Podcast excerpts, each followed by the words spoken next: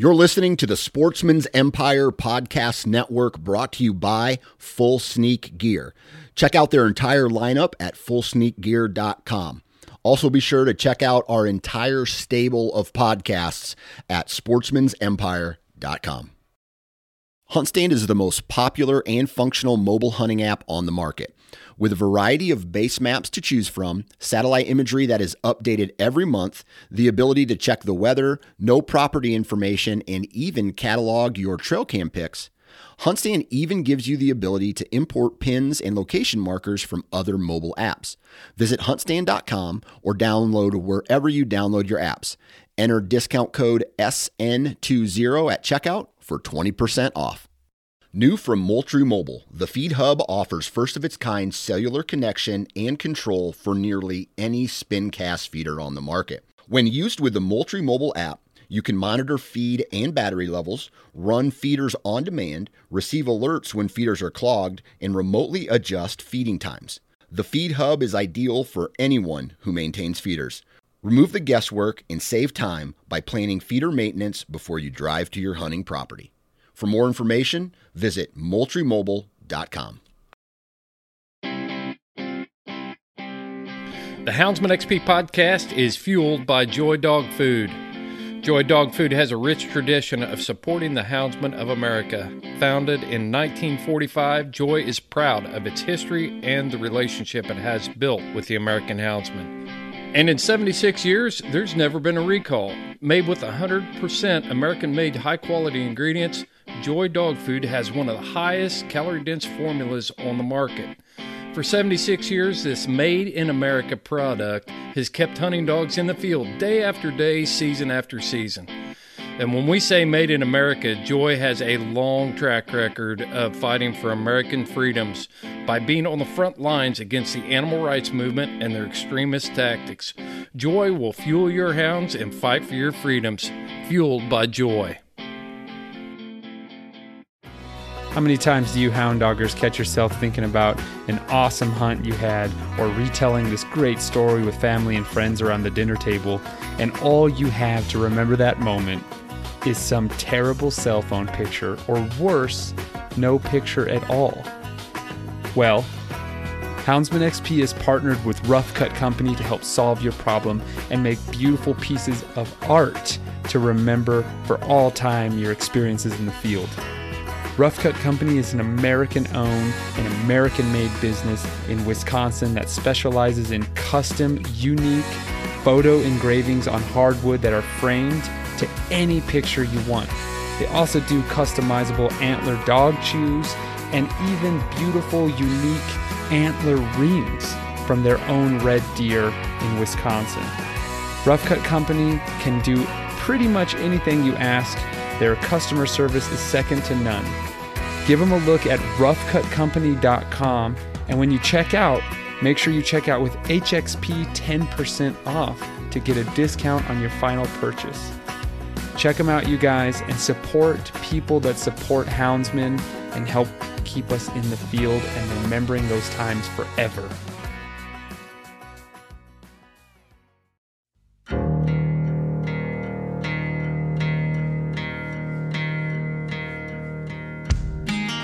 You know, we all have that one special dog hanging out on the porch. He's just a little bit of this and a little bit of that. All these things you like coming together to make one superb dog. That was exactly what we had in mind when we made this show. Welcome to All Mixed Up.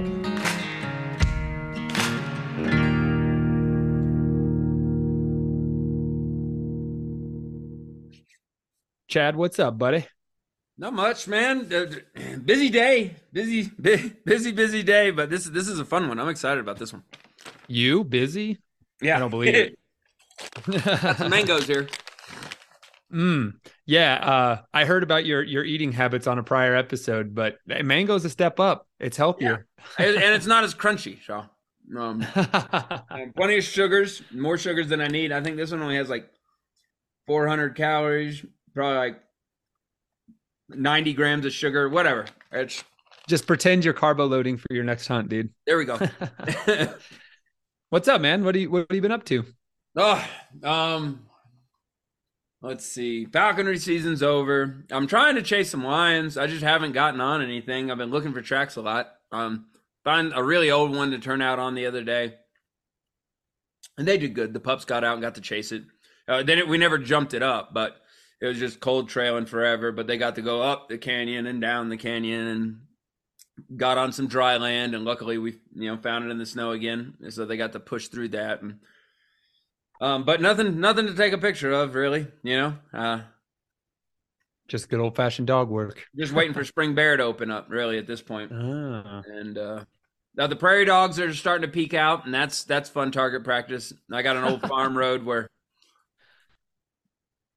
I felt like can shoot them with a 44 from the vehicle. You know that that may or may not be 100 percent safe. You know, but uh, yeah, it's a whole lot of fun. Um, so yeah, I've never done it. Coming back around again, and and uh, and waiting for spring bear, man. What about you? You been- nice. the the long dogs doing good, or not the long dogs? They, they are well, all of them. I mean, I, I had to lay up my long dogs from injury, but it's uh, it's been the season of the Saluki. There you go. Uh, yeah, man, just getting your hopes up for your two. I know when I talk about them, you're like, I hope you know, I want mine, I want mine. Uh-huh. so if your girls come out like these boys, then you're gonna be a happy camper. They've been um, you know, the they they uh they appreciate the speed in January and December when I run my greyhounds with them, but you know they're just uh, a little less desert adapted than my Salukis, and I can run them really hard. And yeah, they've been uh piling them up. Been uh, very happy. You know, we limit ourselves to one hare a day, so Yeah. that kind of is lame. Safe. But hey, that keeps where we can find hares. So Mhm. you drive, you know, two hours for a three minute course. But I caught a four minute rabbit um, two weeks ago. I'm still riding that high. I had a pretty ugly spill, but everyone is all right. And uh, and Strider caught that rabbit. So that was the last uh, last race. I'm gonna go out this week sometime. Looking forward to it. But otherwise, my world's just uh, yeah, mostly on the couch for them. right? Yeah. so yeah, a little less diverse, my brother. We Yeah. got a we got a short, we got an easy. Let's see. There will be less bouncing around this episode of All Mixed Up than there typically is. But I'm going to say right now, this episode of All Mixed Up is the very definition of what I had in mind for this show. Chad, you wrangled up a great host. Break it down, brother. Uh, we got we got the Python Cowboy, aka Trapper Mike, um, mainly known as you know the guy catching all these giant pythons down in uh, down in down in Florida, down in South Florida, the Everglades, and and shooting the iguanas. You know, I I imagine most people listening to this episode have seen at least one video of some wild Florida redneck shooting shooting iguanas out of trees and sticking his drahthaars and and uh, dogs on on them to you know go grab them wounded iguanas and fetch them back into the boat. He you know he takes a lot of people, so there's always some new folks in the videos, you know. But Yeah. that and and a hog dogger, you know. So uh, we kind of break down all the cool stuff he does and how he does it and why he does it. You know, the iguanas and the pythons are are an invasive species. They do not belong there, and they're causing a problem, killing off the native wildlife, and to where all it is is, you know, you know, Pigs too. Yeah, yeah, I know, right? You know, between the iguanas, the snakes, and the hogs, like those are his three things. His, at least the main things he's known for, and and uh, none of them belong, and they're absolutely everywhere. So, uh, Yeah, when you text me, does you were like, "Oh man, I got Python Cowboy on the line." I was like, "What?" yeah, I saw that guy on YouTube. Let's talk to him. So, Chad, you guys coming in clutch as usual. yeah, it was fun, man. I had a lot of. I, I wanted to ask him the the questions that weren't just like. Obviously, I was like, "Hey, tell us about yourself," but I want to ask him the questions we're all thinking. Like, can you get killed by those things? Mhm. you know what I mean? So obviously, I was pretty excited to talk to him. I I first saw his one of his videos on YouTube with one of my favorite my favorite food review guy when eating food with him. You guys will hear all about that. Um, Yeah. yeah. it was. I had a lot of fun talking to him, man. He's a character, and uh, I think you and I are going to have to make our trip to Florida soon. that'd be awesome. That'd be awesome. I'd love to, you know, get haggis on a hog and. You know, maybe you know, uh, steal a terrier from one of my local guys. You know, one of my terriers back when they're not looking and run down there and and and give it a shot again. Uh, I haven't hog hunted in years. I'm dying. I've missed it. That'd be that'd be awesome. I got a lot of fun poking fun at all the all the different quirks. You guys, I'm going to just say right now, all my terrier people out there, you guys know I love you. This show was uh, I heavily featured terriers in here, and so uh, I made a couple of jokes. You guys will love it. mm-hmm. so, but yeah, it was it was it was awesome, and uh, you know I have two two pre roll stories I want to break down before we roll into the episode. First of all, my favorite Florida hunting story of all time is I was in wildlife school when, we, when I first heard this. Bow fishing is huge there. You know, oh, yeah. you guys have like lots of waterways and stuff, and bow fishing alligators. I don't know if it's legal or not, but that's not, I think it is, but this is not relevant to this story. Okay. There was a guy who was bow fishing for alligators. Okay. He shot an alligator with his bow. Turns out it was a tweaker using an alligator head decoy so he could breathe and he was swimming across canals with drugs to take drugs over to his dead drop to hide. And this bow fisherman spotlighted the alligator head and shot the alligator with his bow. And it was a tweaker swimming. And i'm just like you, that's so true. That's florida. Oh that's very florida. But now i got a question. Do you think uh like the go wild accounts would you could mark that as a trophy you know, like you think you can mark that as a trophy on Go Wild? Like, okay, what Dude, is it? Yeah. Tweaker taken in South Tweaker, Florida yeah. uh, with uh, you know means of take, uh, you know, like a fishing bow. You know, uh, you were like, I was trying to get his age by his teeth, but he doesn't yeah. have any. no, it, there's a little nub there. You know, like. It, it, generally, if your if your tweakers are to nub status at that point, they're they're you know just about to fall into the 30s. I think you know. Uh, I thought um, he was an old, mature male. It looked like he was 75, but in reality, he was 22. mm-hmm. There you go. Just, you know, hard life. You know, it's hard. It's go. hard to be a tweaker in Florida sometimes. Can you imagine reeling that guy in when he yeah. he's smoking with your bow? uh, what happened? Was there more to the story? I don't know. Like, it just, I mean, yeah, I mean, obviously the cops and the ambulance came. I don't know. I, I there wasn't much of a follow up. They just mm. were like, yeah, some guy. And then um, another funny thing is Python Cowboys kind of living one of my prospective life goals because uh, when I was leaving wildlife school, uh, I got a job with Ted Turner, t- the Turner Endangered Species Fund, okay. and I worked with that for a while. It was a blast. I loved it, but it was just a temporary gig.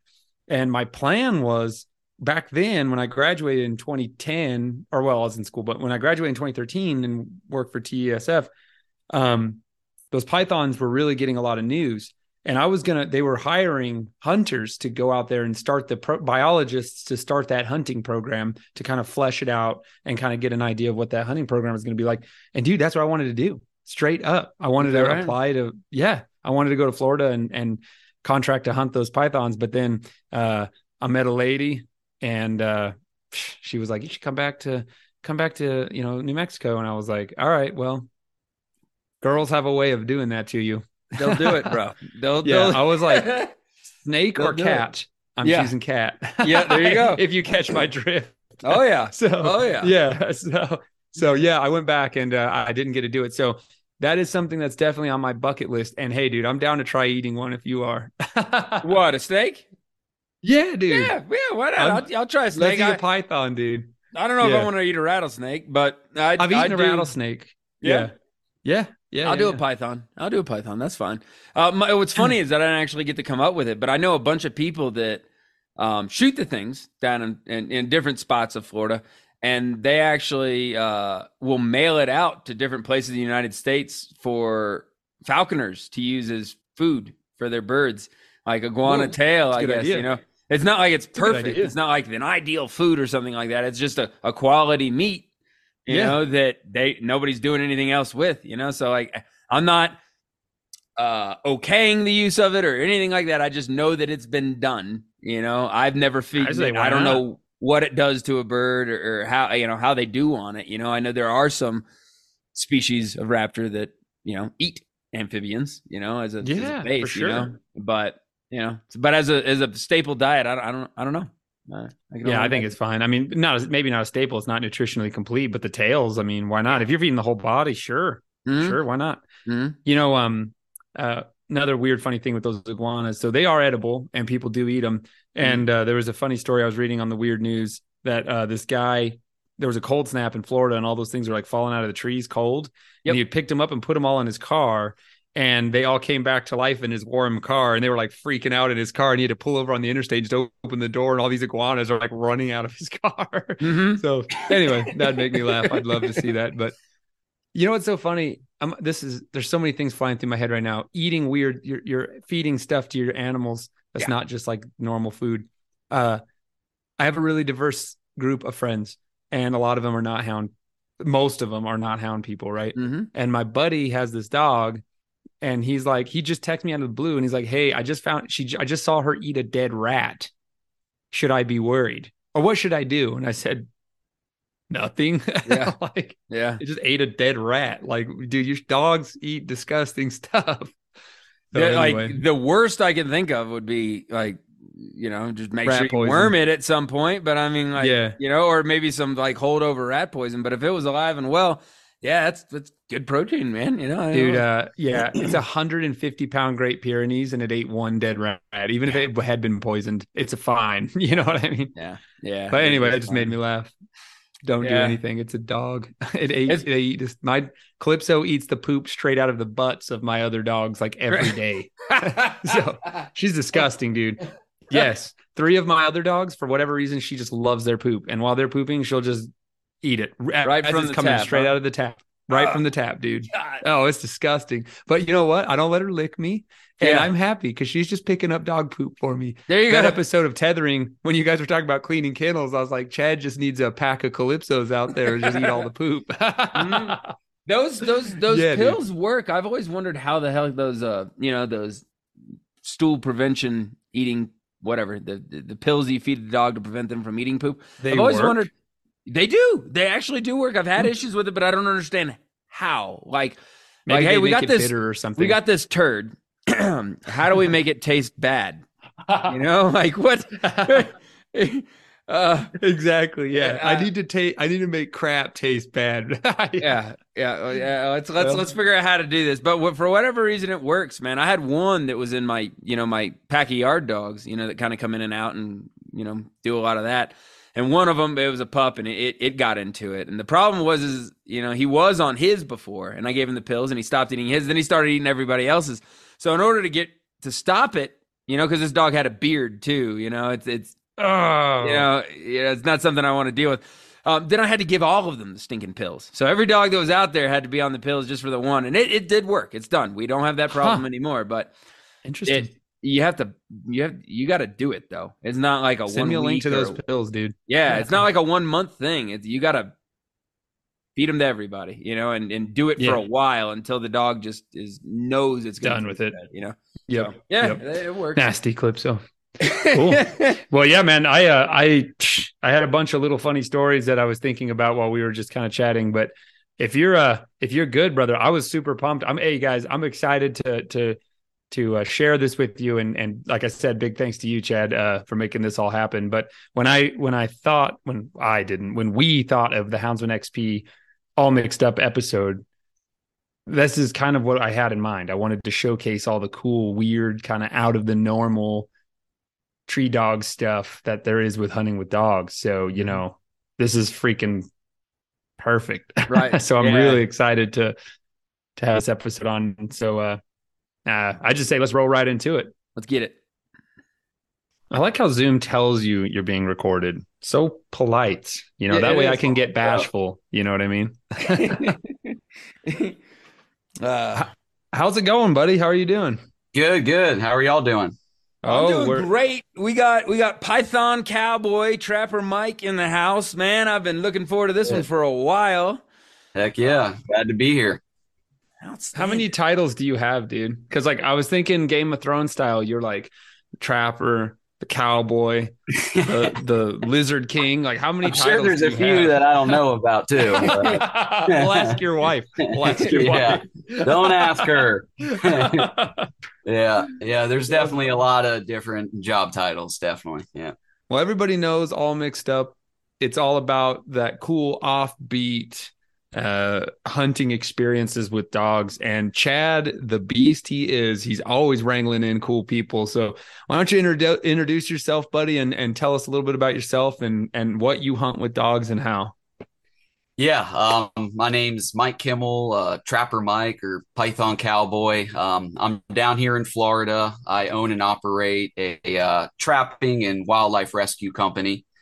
Um, but you know, I'm mainly known for hunting invasive species and uh, using using a dog to do it. Uh, hunt iguanas. I use a dog to help me track them down, catch them, bring them back to me. And a little even more different than that is I I've been lately using a dog to help me find these pythons out in the Everglades. So um, you know, definitely That's something a little bit different. And yeah, awesome. yeah, I've been having a good time with it. Maybe just a little bit. so yeah, I think um, why don't you give us a brief overview of the pythons in Florida? Because I think everyone's kind of heard about it, but the story is a lot deeper and more serious than you might think. Break break down the pythons for us. Give us a a quick view of that. Yeah, you know the the pythons has definitely been getting a lot of attention lately, um, and it's definitely not as easy hunting these things as the TV shows make it seem like. You know, that's the first thing I want to say. But um, yeah, you know the the pythons they're they've been maybe this past 10 years becoming a really big problem, at least a problem people are noticing. Um, our native wildlife in the Everglades, their populations have plummeted so much so that uh, state biologists are saying 90 to 99% of our small fur bearing game in the Everglades has been wiped out by. That's what I read. I read a peer reviewed paper wow. like this was a quite a while ago too. That and, was like all possums, all coons in this area yep. are dead, and you're just like, yeah, what? Yeah, and it, it I mean, it's pretty true. Uh, it really is. I mean, you know, especially when I first started hunting these pythons, um, I would be out there for weeks at a time, sleeping in the swamp. I mean, hunting day and night, and that first year, I don't think I seen a single raccoon, a single possum, a single marsh rabbit. And that right there really tells you. Now, obviously, you get closer to city limits, you are, you'll see some stray cats, you'll see stuff like that. Um, but out there in the Everglades, I mean, it is wiped out. Um, I will say there's there's more to it than just the pythons, which you may not hear many other people say. You know, we have um, our water management issues. We have a growing panther population that we don't have the land to sustain.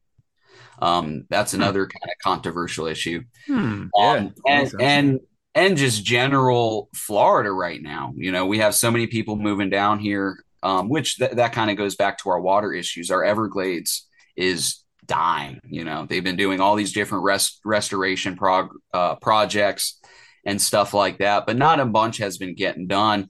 And I think a lot of that does have effect on our wildlife, but it really comes down to the last thing we need hitting this already mm-hmm. struggling wildlife are these invasive species.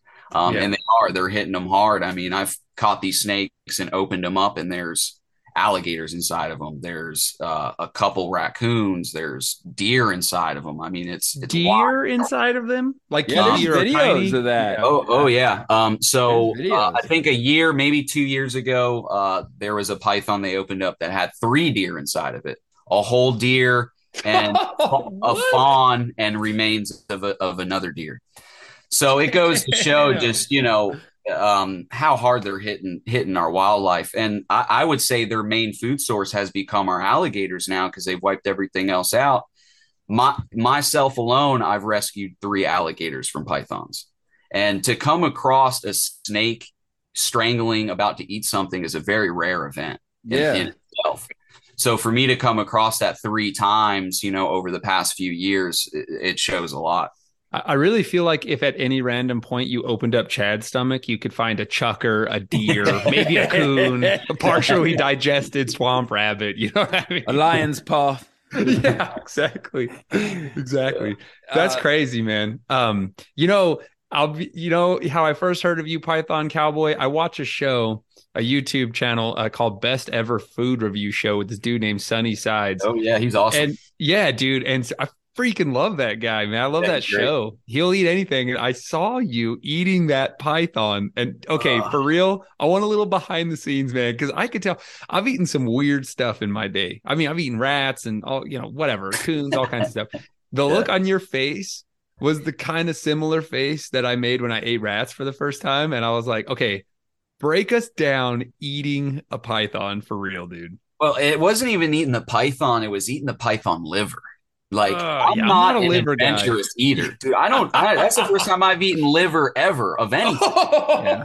So he Yeah, broke me in on a python damn liver, python dude. liver, you know. And and I'm not an adventurous eater. Like I'm not down here. People think I'm down here eating iguana every night for dinner. I assure you, Wait, I'm not. what? You're not? yeah, exactly. So, um, you know, the python wasn't the crazy thing. It was the liver that was pretty gross for me, and it's more the thought of it, it, it and the texture of the liver was just nasty. You know, I'm Yeah, with I- you, man. Even short of a snake liver, just a liver and it's the it's Yeah. the filter. You know what I'm saying? Like, hey, we're gonna there's bad stuff in your body, so we're gonna stick this thing here, and it's gonna collect all the nasty stuff in your body, and it'll hold it right there, and it'll filter it out of your system. And someone's like, you know what? I want to eat that. I want to. I want to put that in my stomach. You know.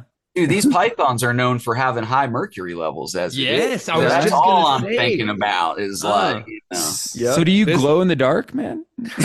maybe maybe a little bit. I don't know. Those spots you're growing are not camouflage, dude. That's Yeah. melanoma, yo. Thankfully, I don't think I've eaten enough to have any effect. I try to. I feed it all to my hogs. You know what I mean? I really respect that guy because I, I think I'm an adventurous eater, and then I saw that dude, and I was like, I'm not. He is.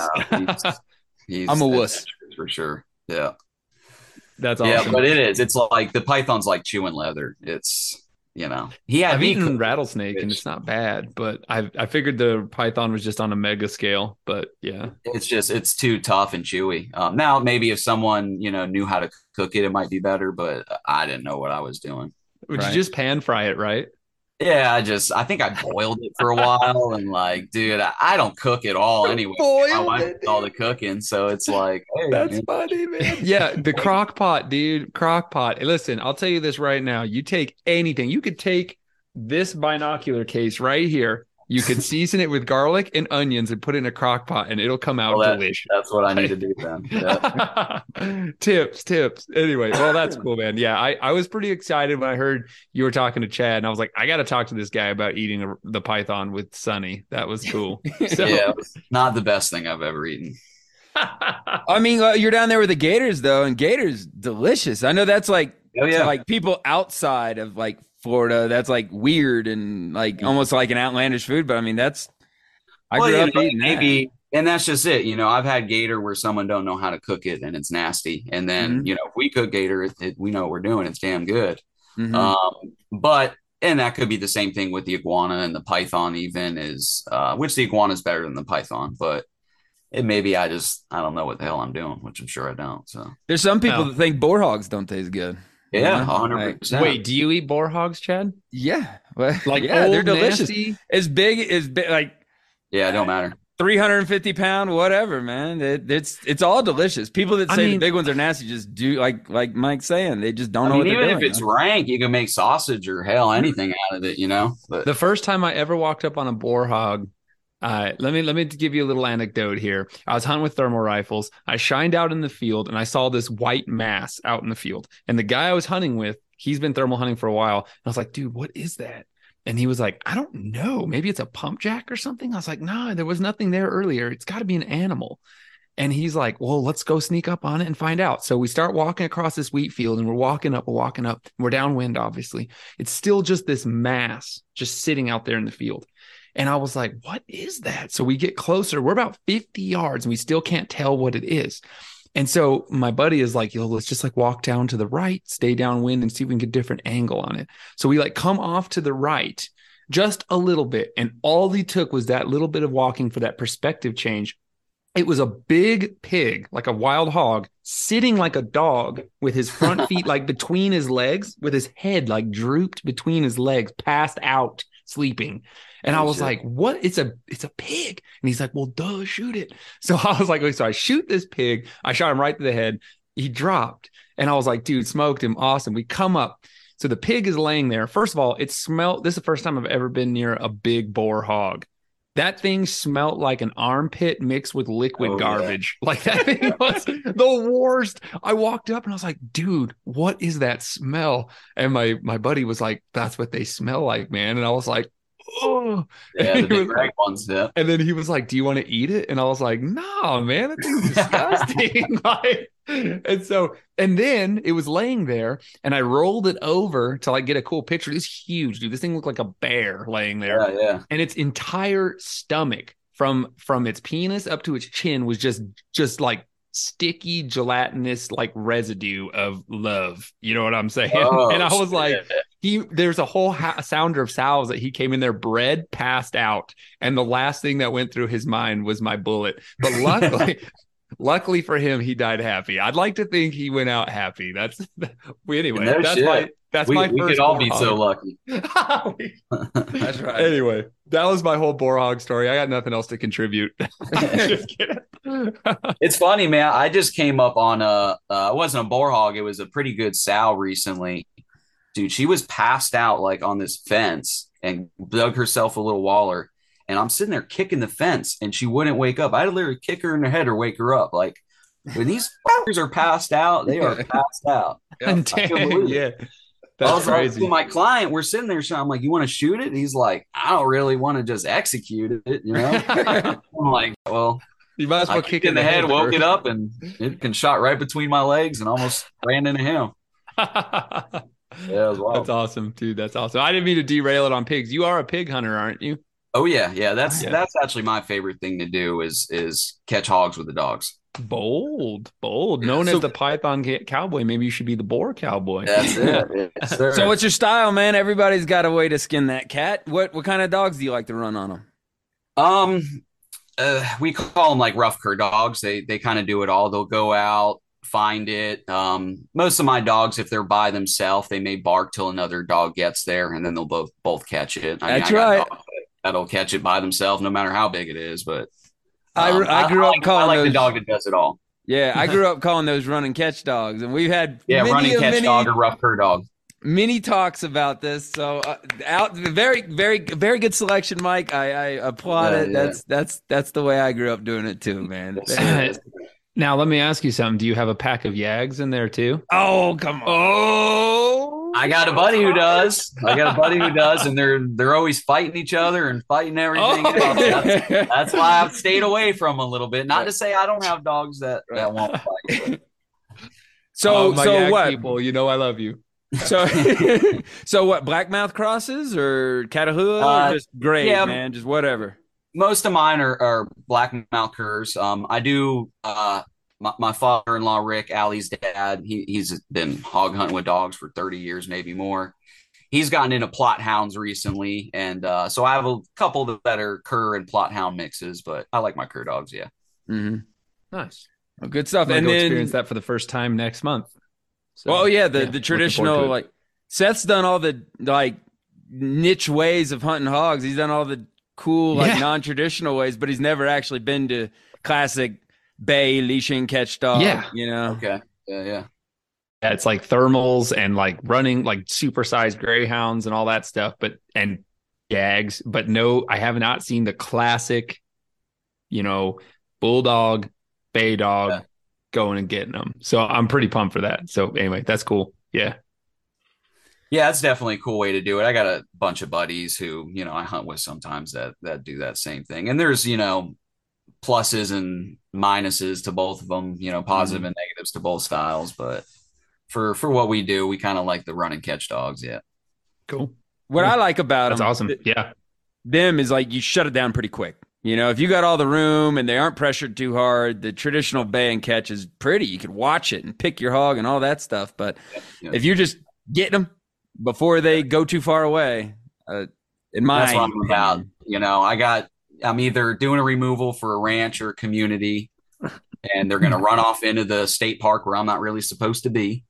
and uh, or I'm doing a guided hunt and I'm you know trying to get it done pretty quick. So I'd rather kind of like you said, shut them down quick and get them.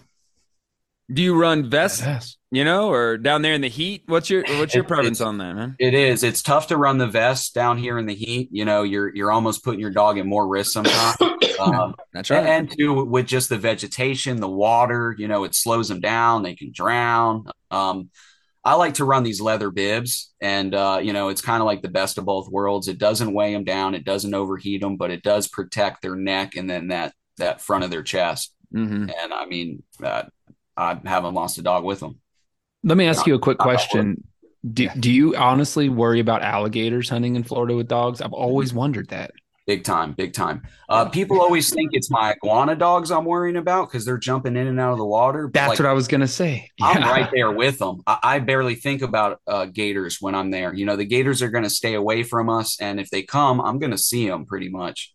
Um, and he's just always right there with me. Now, my hog dogs, dude, they could get in a swamp that I've never been to, mile away from me, miles away from me, in just thick gator country, and and I always worry about them getting ga- Damn. gator.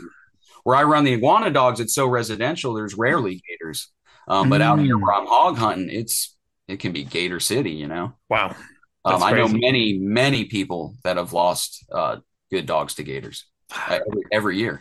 You think people have lost dogs to pythons? No, well, I, I say that not not hunting them, um, because nobody really hunts pythons with dogs besides me. Um, but I caught a 13 foot North African rock python in a Miami neighborhood. It's it's a different species of python Yeah. ones in the Everglades. Uh, they're known for being extra aggressive. Yes. I'm one of like maybe five people to have ever caught one in Florida. Um, so this snake was like maybe 60 pounds, right on the side of somebody's house in the middle of a Miami neighborhood.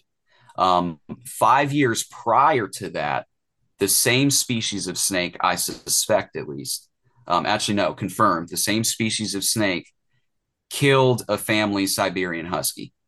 Uh, there's picture of it and everything. What happened is the homeowner went outside to see this snake wrapped around his husky, full full size adult husky. He went inside, grabbed a butcher knife, stabbed the snake, sliced the snake. Didn't even phase the thing. He then called the police. The police came over, shot the snake in the head. By that time, the dog was dead. Um, so technically, you know that is a case that didn't get Yeah. eaten, but um, one did kill someone's dog. And as far as I know, that's maybe the only case of someone's actual, you know, dog. I'm sure plenty of feral cats and things like that. That's a But good it's thing, just a matter of time. You know, these ever these snakes are out in the Everglades where people aren't, but they are starting to make their ways into more residential areas. Hmm. Can you imagine the like the cottonmouth eating a husky? Like, like I don't know if he'd be able to get it down, man. you Bigger know? than a cottonmouth. High fiber, high fiber diet. You know what I'm saying? Golly. Did you see That's that wild, picture? Did you see that picture I posted as my banner, Chad, where the where Strider after he caught that hare in his mouth is just like Oh, yeah. full of hair. That's what I imagine that snake's feeling. Exactly. Uh, well, I think they say that pythons can eat like 200% of their body weight or something crazy like that, which is pretty wild, you know? I really do feel like I could do that at a Chinese buffet. I'm just gonna say that I could even unhinge my jaw to get that Szechuan chicken Yeah, down. son. yeah. um, well, then, I let's see. What do you think, man? I mean, like, walk us through a, a python hunt. Then you got on that topic. I'm dying to hear it. Yeah, man. like, same. like break it down. Like, what? What do you, you leave the house? What do you do? Uh, How's it going? yeah. So, um, you know, it's hell, it's a two hour drive for me, usually at least, to get down there. Um, when I'm hunting for myself, which you know that that's what I'll kind of explain right now is when I'm going and hunting for myself. I usually try to get down there for at least three days, ideally more, um, because it is such a drive for me. So I'll get down there. Uh, I sleep in the bed in the back of my truck. Uh, usually have my boat, bring my uh, lead hog dog moose with me, and um, basically once I get to the boat ramp, you know, I'm right on the edge of the Everglades. I'm going out and I'm hunting these tree islands out there. Uh, these islands were piled up when they dug the canals. I mean, 100 years ago or more, I guess. And um, they're all covered in vegetation and alligators and all kind of stuff. And I get out there with my dog Moose, generally at night, depending on the time of year, and get off on these islands and kind of just let him lead the way and hope he find brings me to a snake. Does Uh, he you- range? How far out does he go? No, no. So because of the gators down there, I, I like to have an eye on them. I'll keep what I figured, Usually, yeah. usually within like ten to thirty feet in front of me. Yep. Um, sometimes even on a leash. but um, he just kind of it's it's totally different than how he hog hunts. When I turn him loose to hog hunt, dude, he's don't stop. Like he's running full bore, and when he finds that thing, he's grabbing it, catching it, going nuts on it, basically. Mm-hmm. When I have him out there snake hunting, it's like a flips uh, a switch is flipped. He's walking slow, he's cautious, he's careful. Um, and then when he finds a snake, he he points it basically, which is pretty wild for you know just a, a hog dog cur dog. You know, I don't know That's where so the hell he gets that from, but it is he. It's the ugliest point you ever seen, really. But you know, it's, he dude, he stops, he points right at it. And uh, the first time I actually got him out there, uh, I hunted the islands for a few days without even trying them, and I wasn't finding. And I was like, well, I got moose with me. I'll turn them loose and see if I get lucky. At the time, I was mainly hunting for the state, and I'm not allowed to use a dog when I hunt for the state. Um, so I clock out Mm. and uh, I say, screw the hourly wage, which is minimum wage. Screw the hourly wage. Let me just use my dog and see, what happens. That first day, he found two snakes, and it was I couldn't believe that when he, you know, I, I let him lead the way. I could tell he's on something, Mhm. and um, then he he freezes. Or actually, no, I think that first day he got real excited, kind of ran around in there a little bit, and then when he got right on top of it, he just absolutely freezed. I, I got it all on video. It's on my YouTube. And um, I was, you know, for me, I was crapping my pants because this is kind of what I've been I've been waiting for is Huh. using a dog to do this. Um, I was using two Brittany Spaniels, training them. Someone actually donated them to me to try to train as snake dogs. So I was training them and just I was getting nowhere with them. Um, you know, I knew I wanted a dog that was going to stop and point, not so much try to catch it Mhm. Mhm. and um, you know, they were just, to be honest with you, they're just dumb, dumb as a box. and uh, they would, I, you know, I, I would get a snake and I'd have it in a bag after I caught it, and they would just be stepping on it like it wasn't even there. So I got real discouraged with it, and when I finally had moose out there, and we, you know, we found that first snake, it was like, it, dude, it fired me up. You know, it's we got to really kind of pursue this and and move along with it. Isn't it amazing how dogs can switch like that? Like the mm. the the ability for them to know your body language, it's and the words that they've associated with pig hunting or snake hunting. How incredible they can just switch and change. I mean, Chad, you got really versatile dogs. You know what I'm talking about. But I mean, I just man, I think the big thing with him was so when when I was hunting, you know, on the side of the levee for all the years before this, he was always in my truck with me. I take Moose everywhere with me. So he's seen me. I can't tell you how many times on the side of levee catching these things, getting pissed on by them because they do every time you catch them, they musk all over you.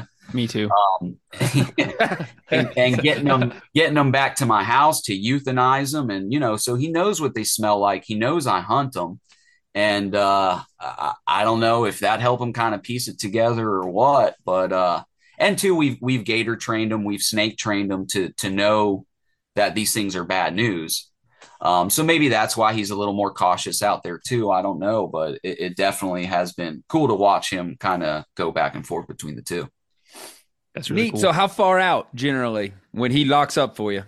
You know, like Um, well, I've had it where he does it right on top of him, and I've had him where he does it maybe, you know, 20, 30 feet away from him Um, you know, for him too, he's, it's still new. I've maybe caught Yeah. like 20, 15, 20 snakes with him. Um, w- since I've started using them has been like the least I've python hunted because I'm so busy with iguana hunts and taking people out on guided hunts now. Mhm. So um, I haven't been quite hunting them like I used to. But um, in that amount of time, you know, he's figured out that I want him to not bite these snakes, not try to catch them, to kind of sit back and just let Hmm. me do my thing. Which I think in these this past snakes where I've been having him stay out of it and and not do nothing, he's he's kind of it ain't as fun for him anymore. You know, I can Hmm. tell like he's not excited when I take him out there like he used to be to get out on those islands. I, I don't know what it is. Uh, that's why lately I've been uh, taking Otto out and trying to get him a little more into it. I think Moose is a more catch and shake kind of guy or something. Mhm. Tell, tell me about the legality of hunting with dogs for snakes. Like, okay, I, I assume obviously for recreational it is, but you would think the state would be more accepting of that because dogs are bred to find hidden game. And it's like, I can't think of something that hides better than a snake. A 100% and and that's why I've been pushing for it so much. Um, and I pushed for it so much with the state, but uh, I I think for them, there's just so much red tape. None of the other python hunters, a have hunting dogs in the first place, and b are really the kind of people to handle dogs. Um, a lot of them are like bankers, or you know, they're they're not generally what you would think hunters are. You know, they they have different day jobs and a lot of them they're they're more reptile people than they are hunters Yep. um what what they would need to do for that is like hire a dog handling team or contract a dog handling team they need to get funding for it which fwc supposedly has some python detection dogs they claim um but I've never seen anything from it. I've never heard anything from it. I've never seen a successful capture. I think it was more of a publicity stunt than anything, Mm. which we, we see a, a lot from them. Um, so, you know, I think it's the kind of thing where they don't see the benefit in it yet. I think once we show that, they'll maybe try to get some funding to do a dog handling team, a detection team, um, which I would like to try to position myself to to be that team. But Mhm. until then, it's you know I feel like I got to prove it a little bit. What's a good night of snake hunting or day? Do you do it during So- the day or at night? It, well, it depends on time of year. Generally, I like to go out at night. Um, the really best time of year is like, summer to to early fall. Uh, I like to go out from sunset to sunrise, hunt all night, and I'm looking for them when they're out hunting. I'm not finding them curled up. I'm finding them stretched out. Um, you know, whether I'm hunting the islands with the dog or if I'm cruising in my truck hunting the levees. Um, you know, we have a number of levees that'll stretch 20 miles or more out in the Everglades, and these snakes come up on these levees to hunt and all kind of stuff, travel. And that's that's really what you're trying to do is you're trying to get these snakes out in the open. Um, obviously, with the dog, it helps me find them in the thicker stuff. Um, but but even then, you know, uh, he might alert me to an area, and I got to dig through all this vegetation to eventually find the snake. Um, uh, a 13 foot python could hide in six inches of grass in front of you, like you wouldn't believe. so that's why the dog really is just so so essential. I, I, before I use the dog, I can imagine how many snakes I, I literally walked right over. And now with the dog, you know, I'm out there on these islands breaking down trails and he'll stop and let me know, hey, there's something here you just walk by, which he's done. He's done many times for me. Um, but you know, it is to kind of walk you back back through a hunt on these islands. It's just island after island after island. Not every island's going to have a snake. Not every night we're going to find a snake. Um, I can't tell you how many weeks I've spent down there and not find a single one. I mean, it is hunting. It, it's really even more so with these snakes, man. It's it's so hit or miss. It's I always tell people when they're booking a hunt with me, um, it's the only hunt I do where I can't guarantee it. If you come on a gator hunt, an iguana hunt, a hog hunt, I can guarantee what you're going to get pretty much down to, especially with the gators, down to the six inches of. you tell me, you tell me you want a 12 foot gator, we'll get you a 12 foot gator, um, and you're not going to pay for a 12 foot gator until I get it to, for you. Mm. But on these damn python hunts, it is just hit or miss. It really is. I've had nights where I've gotten a dozen, and like I said, I've had weeks where I haven't gotten a single one. I'm going to ask the question that everyone's thinking, dude, have you been bitten by these things? And if so, how bad is it when you get bit by a huge one? He's got videos of it. yeah, oh, yeah, I've been, I've been bitten. Yeah, I got a video on my YouTube of me getting bit by a 17 foot, seven inch, 135 pound python. And I mean, my as far as I know, I don't know anyone that's been big, bitten by a bigger one. Break down Wow. a python's teeth compared to a viper. Because, like, obviously the constrictors have an entirely different dentition than anything in like viper. Well, when you got when it's that size, I mean, every single one of its teeth is about the fang of a viper. Um, they're all these long, recurved fangs. how many do they have? like Two 50? rows, top and bottom? No, Yeah. probably more than fifty. Probably, probably more than fifty. Yeah. Exactly. That's a lot. Um, I don't So it know how sucks. many, but if I had to guess, I'd say like sixty to seventy, maybe something like that. After Yeah, so imagine 30, getting bit by you know, after 30 of them, it's kind of like it's a wash at that point. But you know, to be honest with you, people always think it's like gonna mess you up. I've never got had it. I didn't go have to go to the hospital, which I'm always kind of reluctant to go to the hospital in the first place. But um, I didn't go to the hospital. You know, um, about as bad as it got was my my entire arm. A good portion of my arm was black and blue for like a week, maybe two weeks, just from I think the the all the punctures and just kind of damage I took into the muscle. It was on my arm. But other than that, you know, it's um, once it clotted up and I stopped bleeding, it, it's just a bunch of punctures. Is really all it is. A bunch of you know decent sized needles. But um, the main thing when that snake bit me is I was just super lucky. It it was a defensive strike and it didn't try to latch on and wrap me. That's I what I was gonna say. Like, what? I was gonna ask if you've been do? constricted, dude. dude, yeah. I'm about 135 pounds. You know, this snake was 135 pounds. I'm out there in the middle of the Everglades, totally by myself. Um, it was, you know, the heat of the day. And if this thing did latch onto my arm and wrap me, uh, I could have been in serious trouble, like where it could have killed me. That's what I was going to ask you. You're the yeah, expert. Yes. I mean, in my layman's mind, that rascal could kill you. I mean, not yeah, like yeah. kind of if I was a bad day, if I was sick. You know, like if you were on the peak of your game, and wrapped you up, you could die from that you rascal. Right? Yes, sir. Yeah. Yeah. Uh, you're and your your average python, like, dude, there's old ladies out here catching these things. So I don't want to leave like I'm some badass. It, yeah. It's not, it's so not you're saying Chad has a chance, is what you're Chad, saying. Chad has a very good chance. Very good chance. yeah. So you know, good, it, good, it's good. it's all about how you handle them and everything like that. And like I said, if I got lucky that it, it didn't latch on to me, but but your average snake, it, it's you would have to kind of be an idiot to let it get the better of you. Okay. Um, that's not your average snake. Your average snake is six to like maybe 12 foot.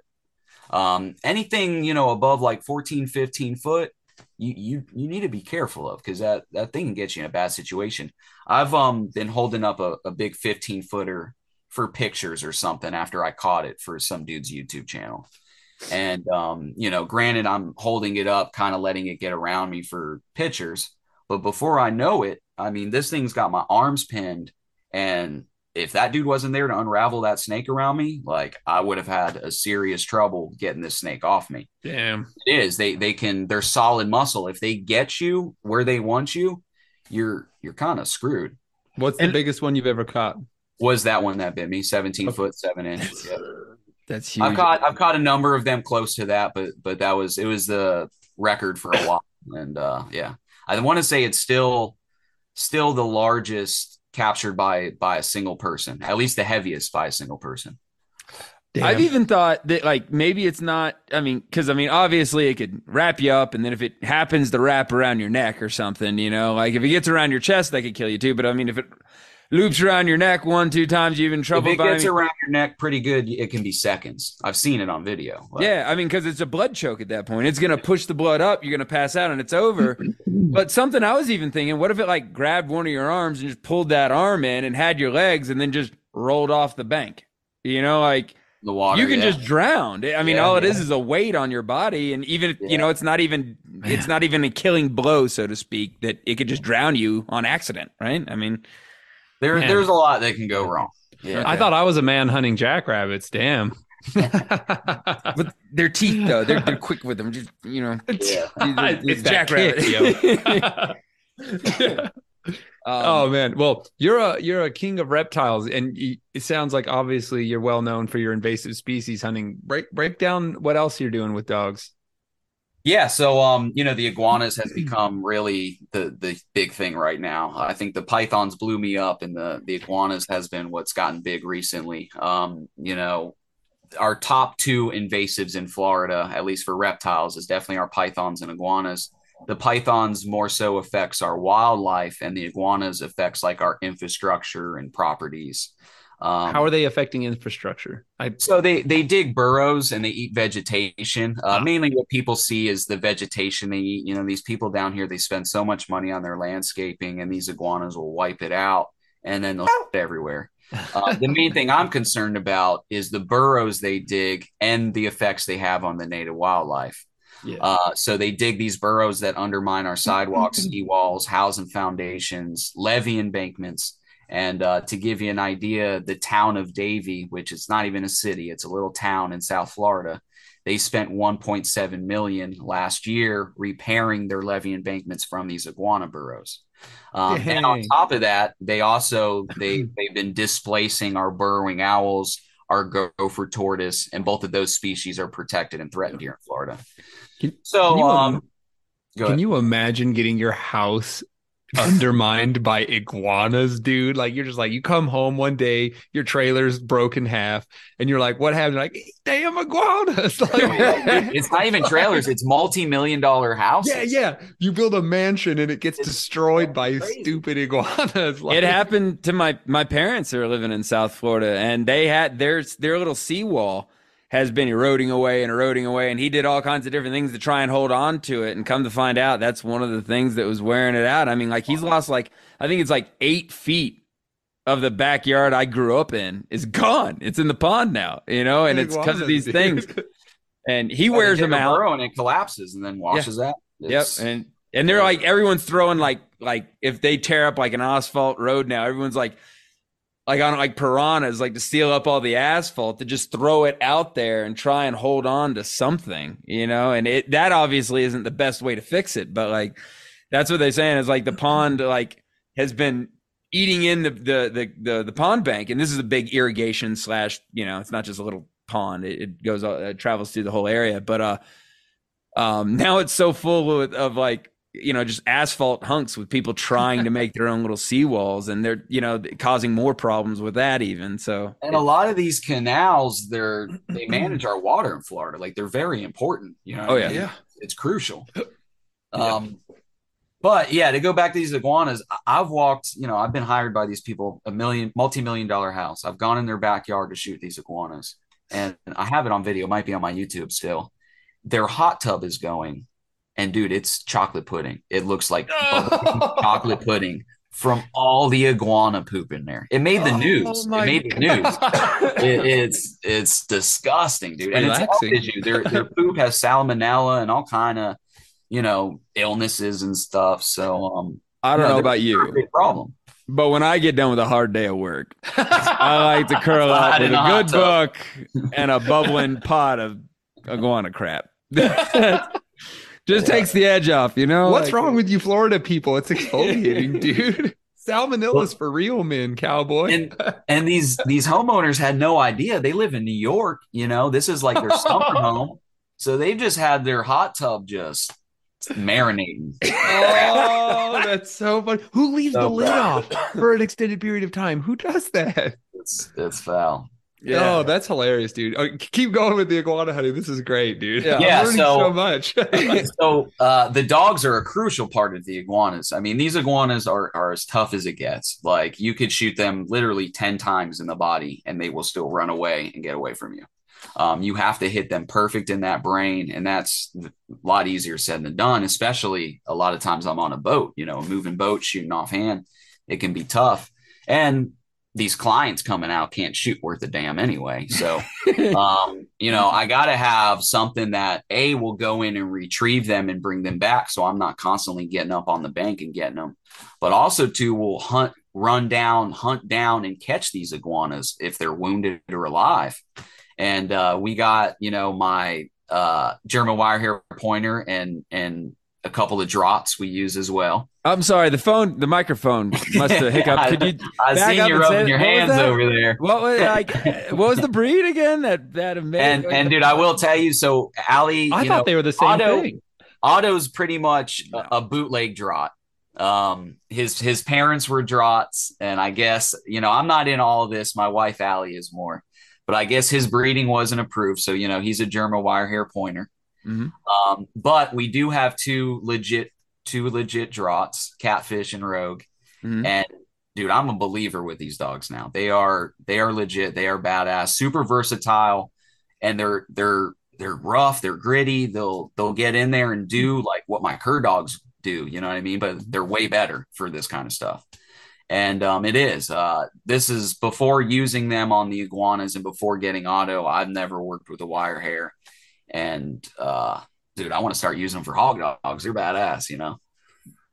Yeah, Yeah, that, thought- that's coming up. I, I'm going to pick your Ch- brain on that here in a minute. You guys, the listeners can't see this, but Chad's having like a, a conniption attack over here. I'm geeking out over here, man. You know, like good. somebody I respect and admire has seen the light. He he understands. These things are amazing. I love them. They're, I they're- love they're, them. They're badass. They And, are. and every time I see your videos, I'm like, yes, that's that's it, man. You know, you got you got the whole puzzle because they're, you know, they're they're bulldogging out there, stomping on them. I will beat you to death with my face. You know, like getting bit, bringing them back. You know, and then if they do get away, they're they're. I mean, they they could actually hunt for them in the water. They'll track them down with their nose in the water. You know. Oh yeah. Oh well, dude, he goes under the water, gets him. He snatches them out of trees. I mean, dude, when he jumps off that boat into like the thickest vegetation you can imagine, all Mhm. the clients are always like, "What?"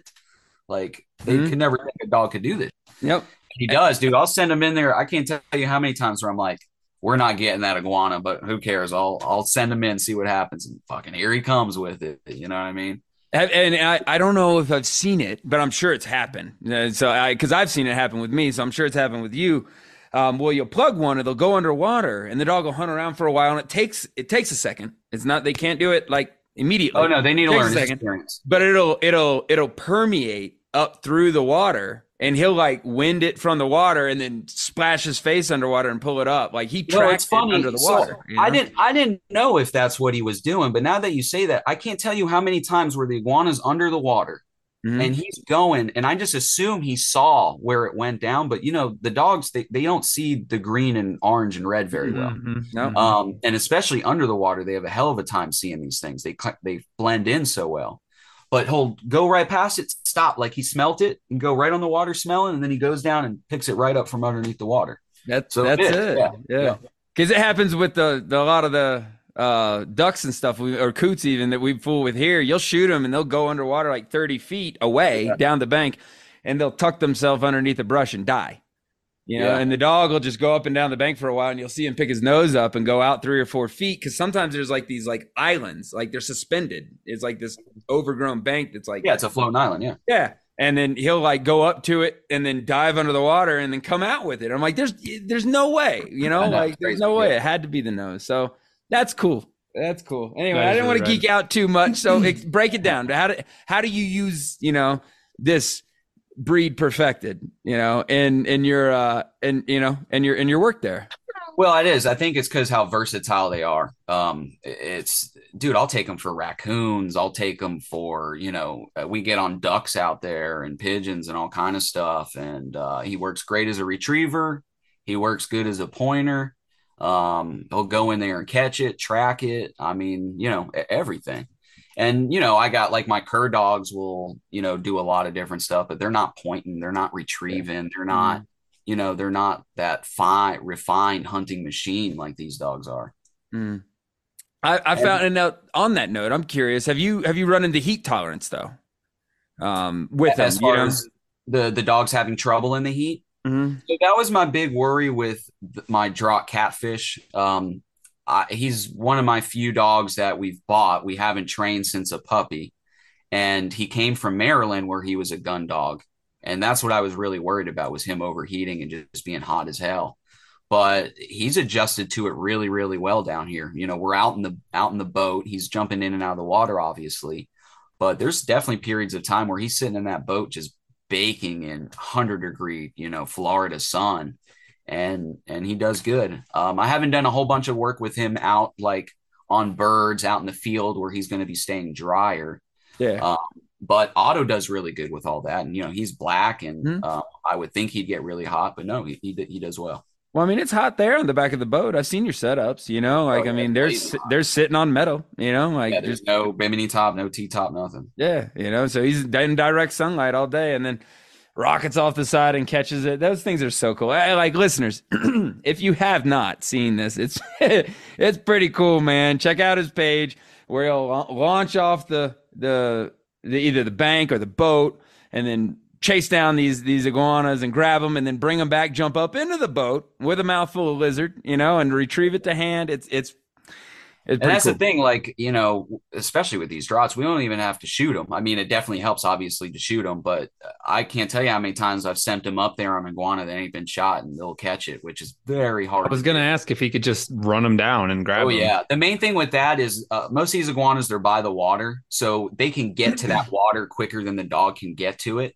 But if you catch them, like the dogs will smoke them in the open every time. Um, Yeah. they, they will, and these iguanas, they're very, very fast, but you know, they're the dogs. I was gonna say let's uh let's cross a draught to a whippet and let's have ourselves an iguana coursing dog. there you go.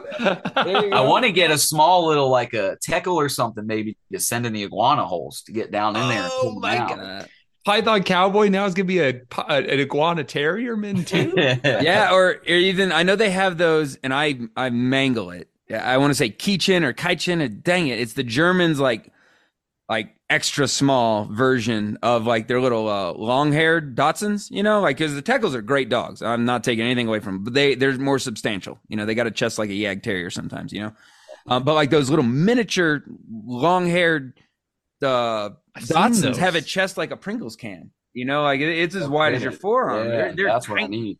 but I don't. they're Are they I might ruffle some feathers here. I, they they they might have their work cut out for them with a big old lizard down in the hole, though. You know, Well, if anything, I'll send them Ah. down in there to gobble up them eggs or something. You know, there you go, there you go. Nutritious. Hey, hey, do they do they? How do they do they bite? Like, what's a what's an iguana, Iguana? bite like? you Yeah, know? yeah. Um, so generally, like if you end up grabbing one, most of the time they're going to try to claw you or like tail whip you. Um, but sometimes they will try to turn around and bite you. But I don't know why they don't. It's not like a real common defense for them to try to bite. The bigger ones a little bit. Um, when they do bite, though, they latch on. They don't let go. Like you have to get like a knife and pry their mouth open. So when are we going to see Chad training an iguana to be a catch dog for a pig? You know? Go get him, Scaly. I'll do it. I'll do it. It'll be a party. Yeah, they ain't, they ain't too smart, unfortunately. I'm, I'm You never super know with Chad. You never know with Chad. I'm super glad that this is on film because after you said tail whip, I instantly mimicked doing a tail whip, and uh, nobody needs to see that. so that's that's not a thing. They don't ever like.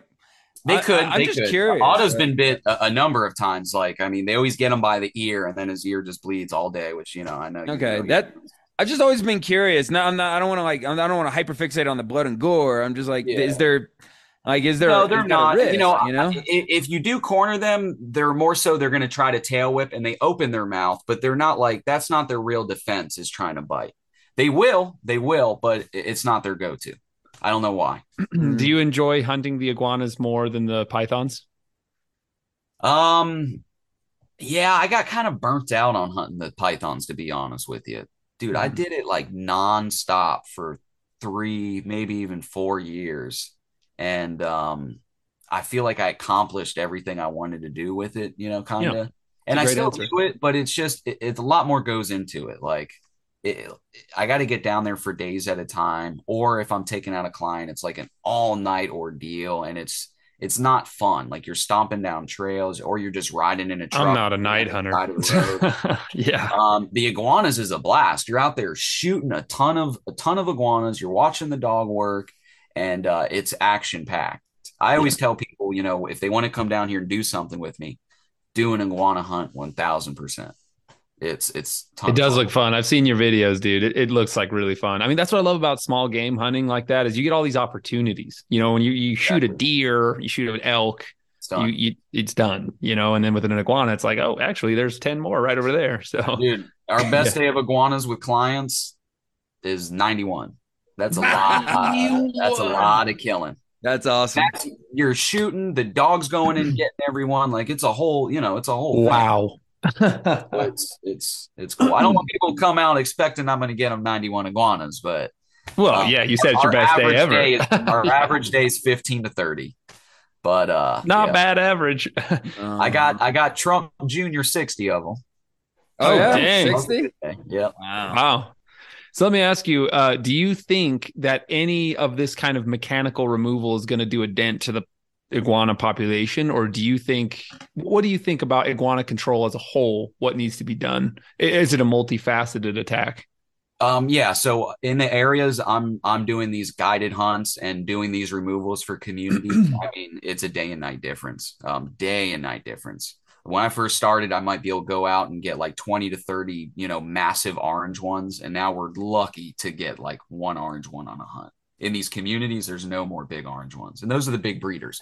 What? Why? Why? Why is there no more people hunting them? I've shot I've shot them. I've killed You've them. shot them. okay, yeah. yeah, I didn't know if you meant that was like either either either me or- either me or clients. Yes. Gotcha. Okay. um in in these areas we work which now since my youtube and instagram i i do see a couple other people on some of these public canals um you know sometimes on the weekends and stuff but again we're the ones either me or one of my crew out there uh, basically seven days a week for the most part and yes we're seeing huge results in these areas um you know uh, definitely we're i'm actually constantly today i was scouting to find new areas because I've wiped out the iguanas in my areas for for the most part.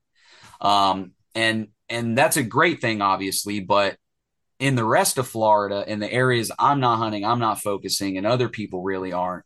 They're just flourishing. They're exploding out of control, and they're constantly spilling out into my areas I'm hunting. So we're never going to get rid of them. It's always going to be something we have to manage. But management is definitely possible and is is crucial. We we got to stay on top of them otherwise we're just we're going to be totally screwed i mean we kind of already are but we can't let it keep going getting worse you mm-hmm. know Right.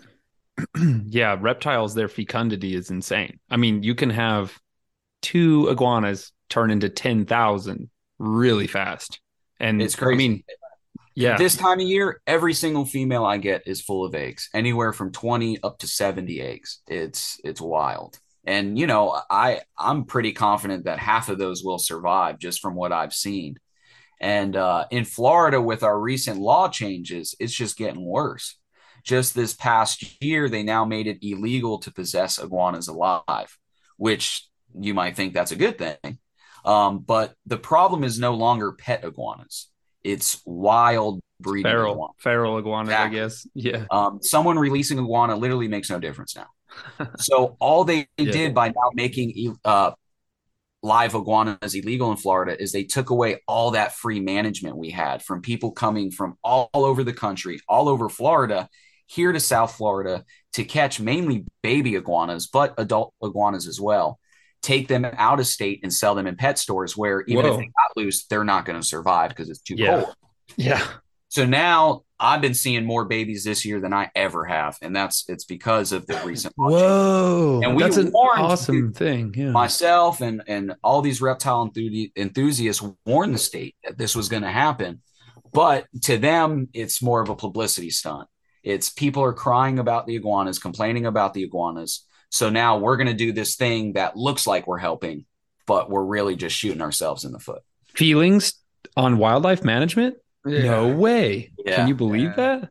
So Ugh. Not doing anything to fix it. Just just make laws stricter on all. the Yeah. That's people. crazy though. That Mhm. that's the beauty of the nuance of unintended consequences. I would have never thought about that. But yeah, the pet trade. I can't imagine how many people are catching them to just go sell them. Who cares if it gets loose in New Mexico? Hundreds, it's dead. hundreds. Yeah, yeah. I Yeah. mean, you know, one person would go down there in a day and catch a hundred. Like it's Wow. You know, it's Wow. So What are some future goals? myself goals? and my buddies used to go out the, at night. We would go knock them out of trees. I mean, some nights we would end with 100, 200, and then we go sell them to the pet shops for $5 a pop. And now we can't do that. Wow. Dang. That's crazy. A whole market collapsed. I was going to ask you. So so what are some future goals for the Python Cowboy?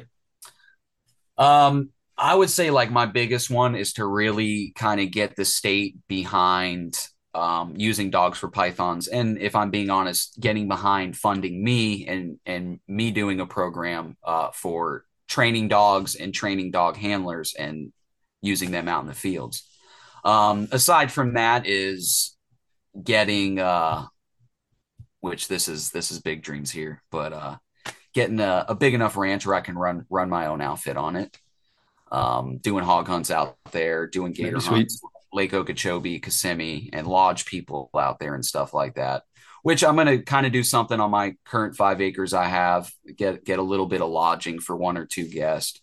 But I eventually do want like um, to work with a landowner or even get my own place where it's thousand, two thousand acres and uh, run a run an outfit out there. It's awesome. That's awesome. Let me. I I kind of touched at it, but yeah. Uh, do you ever see the iguana and python problem being put under control, or like is that? No, do you think well, that's under possible? control is one thing. Uh, ever getting rid of them? No. Maybe under control a little bit. The pythons probably not, just because it's 1.5 million acres of impenetra- impenetrable swamp, which is the Everglades. It just makes it hard to manage anything really, um, especially a cryptic predator like the python. the most But- cryptic. Yeah, hundred percent. Um, but the iguanas, yeah, I, I think we can definitely manage them, uh, get them under control. Maybe uh, we just need to get more state funding behind, like um, uh, a contract for each county. Really, What what's the iguana hunting culture like there? Like I can imagine if you put a bounty on them, is that is that something possible here? Like yeah, I'm they don't want to do that though, because um, so FWC a couple years ago came out with this statement, basically telling people to go out and kill iguanas. Um, they quickly had like a pool guy get shot and some other stuff. So then, What? they- what? less than a week, uh, less than a week after that, they came out with another statement and said, "Hey, if you're going to shoot iguanas, hire a professional to remove them on your property." Um, so it was like you know a big flip flop, and it and it was because they they just came out and basically told people to shoot iguanas on their property, not not yeah, just of course, of course, yeah. iguanas on their property. Um, but it was they didn't go into detail of how to kill them or anything like that. So you had people just out here like, you know, animal cruelty on iguanas like crazy. They had some guy, uh, which they charged him with animal cruelty, dragged it out from under a car, and I think he like beat it with his boot till it was dead or something. So you know, it's you can't just we're Floridians, dude. You can't just turn us loose like that. We're gonna, you know, we're gonna Local meth head eats an iguana today. Yeah, Like- yeah, sure. So, um, what they need to do is just get funding where they they contract professionals, where they get you know they hire a company like me to to do it for this county and um, kind of control it that way, which is you know I don't know where they're going to get the funding or what. They're already struggling with shit as it is Mhm. but it, it is getting to the point where it is that it is that bad. You know, I see it all the time on the canals I hunt. The the embankments are collapsed uh, under bridges. The concrete is collapsing, and it, it, it's a big problem. Yeah, I always feel like you know, it's a a great way to control invasives is to foster a cul- a hunting culture around that animal. You know, like pigs have that culture but just not enough people, you know. And I feel like yeah, that's where that igu- iguana a combination of because like, you know, hunters can only do so much. Really it is professionals with better gear, better setups and literally time, way Yep. more time is what really makes the big dents, but yeah, Well, I was just what I've been curious if trying it was popular. That's Yeah. what I've been trying to advertise for too, is to get people out there. You know, show people that they they actually taste good and their skin can actually make pretty le- leather products. Which you know maybe I shouldn't now. You know, I'm making a living off of taking people on these public areas. Um, but you know, I want what's good for the state, and I know there's so many iguanas out there. I, I think that you Yeah. know, we're going to have them for a while. Do you eat them often? um, yeah, yeah, no. Do I eat them off? No, I've eaten them. Um, you said they're no, tasty. I, don't- was like, all right. I don't eat them often, no. Like I said, I'm not a real adventurous eater.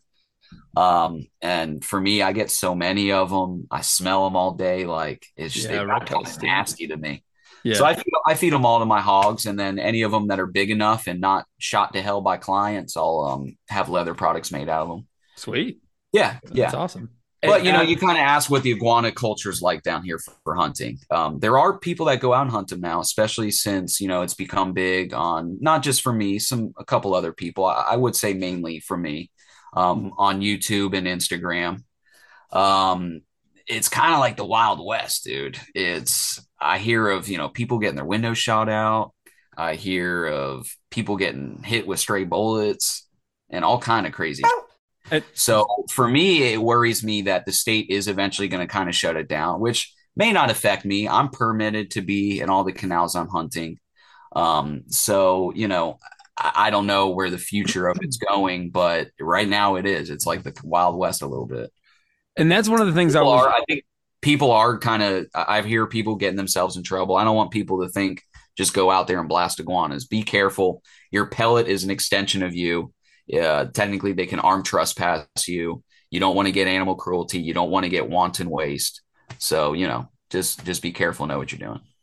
Yeah, and that's that's what I was trying to bring up here a second ago is like a lot of times these are in I mean they they like to creep in on you know the, the the living area of humans you know? So usually they're all in like people's backyard yeah. That's that's what was going on with my parents down there where people were shooting them successfully in their own backyards on the limb like out over the pond and not thinking where it was going after that.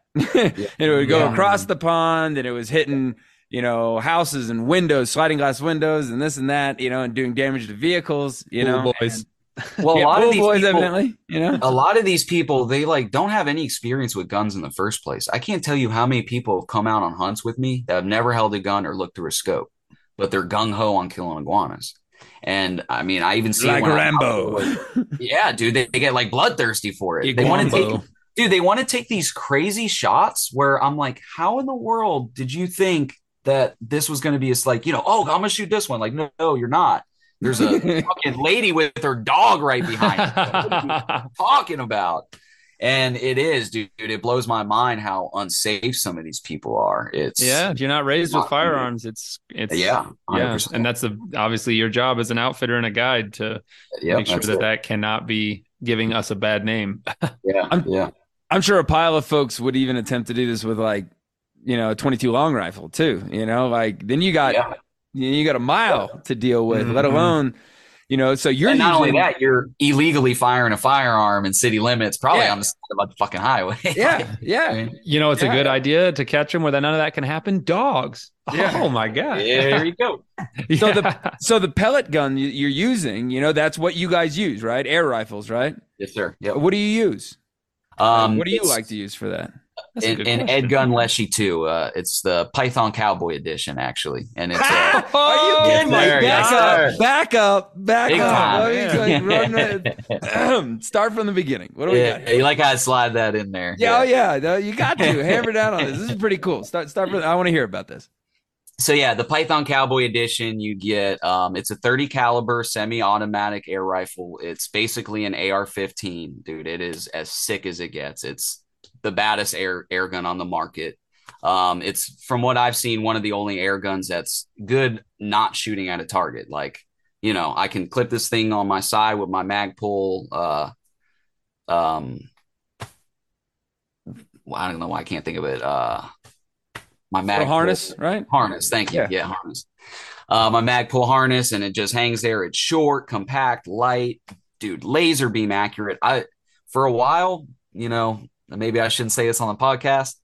I would use a, suppressed 22 on some of mm. these iguana removals and just tell them it's an air gun. Mm. But when I got they're when like, I got these things, dude, they're way more accurate. Like they are laser beam. So I I, I want to use these, and they hit just as hard. You know, with a 30 caliber. Um, Python Cowboy Edition, you get upgraded tank, upgraded AR-15 style Picatinny rail, and the upgraded suppressor that fits under the rail. Um, so you know, it's it's badass looking. And uh, they Does are. it come in Python colors, dude? Because if not, no, not yet. We're we're working on maybe getting a Python print one. We'll see. We'll see. but uh, I do sell uh, Python accessories for it. You know, um, uh, harnesses and all kind of stuff. So, oh, cool. If you're not cooking yeah. me Python liver, I'm not coming, dude. But yeah, dude, they're the those air guns are they're badass. They're as fun as it gets, and it, it is. It's like a video game when you're out there. You got no recoil. They're dead quiet, and uh, they're just a, a, lot of fun to use. Here's something that I, I noticed. Uh, there was a a public area where some jackwagon kept dumping all these domestic ducks where I used to like to go hunt. You know, like yeah. actual game waterfowl. You know, and they kept turning loose of all the what the heck were these like Peking ducks? You know, like these like oh yeah, me got a couple yeah. of them down here. Yeah, and then I know you got the Muscovies like crazy down there. I used to yeah. catch them with my dogs when I was a kid. It was one of my favorite things. Um, but but back to the air rifles, you know, so they kept putting all these in there, and then they were aggressive, so they're displacing all the ducks that I wanted to hunt, and 100%. I wasn't hundred percent sure which 100% sure which house it was that was dumping them down there, but I just didn't want any conflict, but I wanted I wanted to be rid of them, right? Yeah. So I went and talked to my buddy who had some high-end air rifle and went down there to take care of these things. And I practiced with it. And when you shoot it, they are dead quiet. Oh, yeah. It shoots and it's just a little, you know, Yeah. and that's it. However, if you smacks water. shoot, if yeah, if you hit water or you hit what you're after, I swear, if you hit a duck with a 22 arrow, it sounds like you're clapping two bricks together. There's no way to make that quiet. I was not Yeah, prepared it's got that. a little bit of a wop, especially a 30 caliber. Yeah, I can imagine. I think mine was a. Oh god, I'd lie. I had no clue. It was my buddy. He's a gun nut. He was like, "Here, use this." I was like, "Awesome!" I went down there and uh, it worked.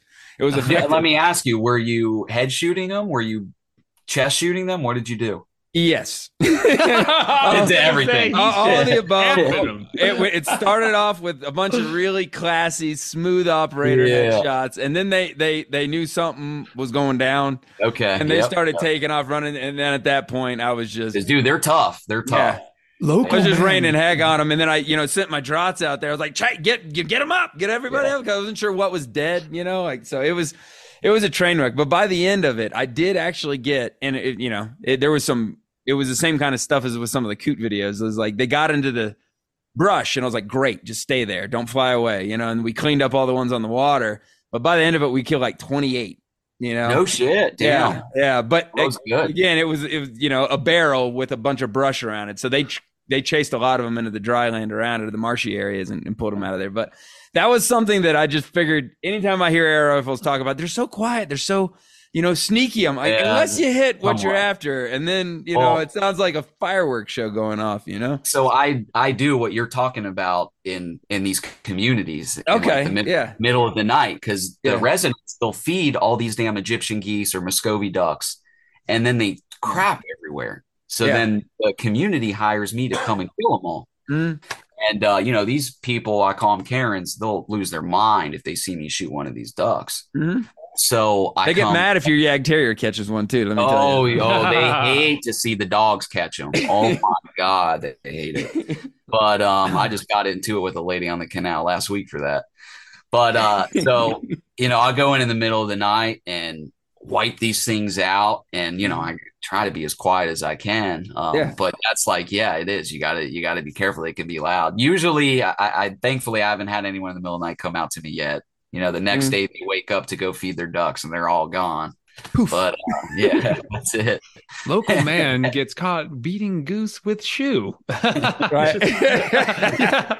Yeah. Those Egyptian geese are actually a beautiful animal. I mean, I They totally are. advocate for smoking one, but it's like the most the most goose with pizzazz. Why do they got to be so beautiful? You know what I mean? I, I just caught uh, three little babies uh, two days ago for myself, and I, I kept them. I, I got them at my Oh, place. They awesome. are. They're pretty as cool. They're super pretty. And then uh, I'm always bringing people out to my my place to see all the animals. So it's just one more thing I can show them.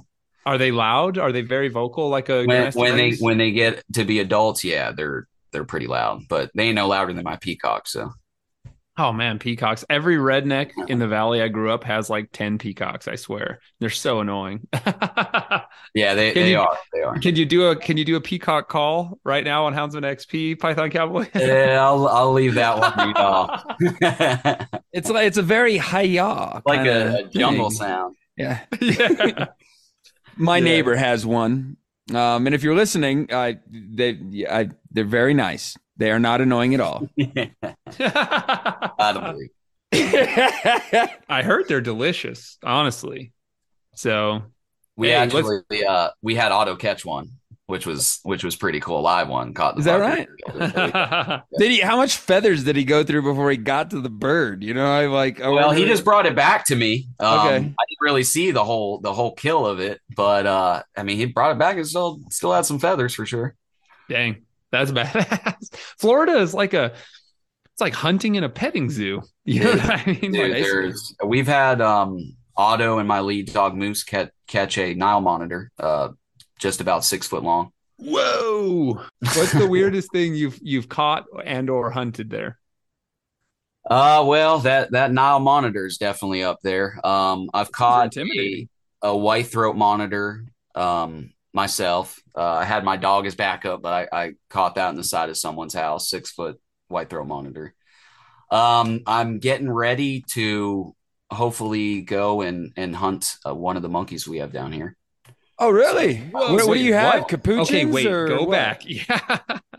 Um, well, we have we have two different species down here. Um, I think one's the rhesus and one's uh, I want to say the macaw. Macaque? Uh, yeah, Macaque? macaque. Um, which so there's one up in Silver Springs and there's one one down south, uh, kind of on the edge of this park that people they go and feed them and they're becoming a big problem. Um, mainly, you know, I'm going not necessarily clean up, but I've never hunted a monkey, so I figured I have a rare chance here in Florida. They're an invasive species; they're causing a problem. So, see see what I can maybe do. Yeah, I saw a video That's awesome. of like a bunch of them like swan diving out of a tree. Dude, That's in know- Silver Springs. Those I probably won't be able to hunt um because they're like kind of in a in a park, and I think it'd be pretty frowned upon. But um, and then we'll eat their liver. this other yeah. place down south, I they're won't let that go. than like a tourist attraction. So That's crazy, man. I wonder. Yeah. Wow. That's that's pretty cool. Honestly, I mean, it sucks that they're there. Well, it but- is. You know, the the monkeys they can they do they got a potential to become such a huge problem, and uh, uh, I'm just Oh, surprised definitely. it's not more like on the radar of the state and and everything like that. I think they're more scared of the backlash they would get from doing anything about it. You know what I mean? Mhm.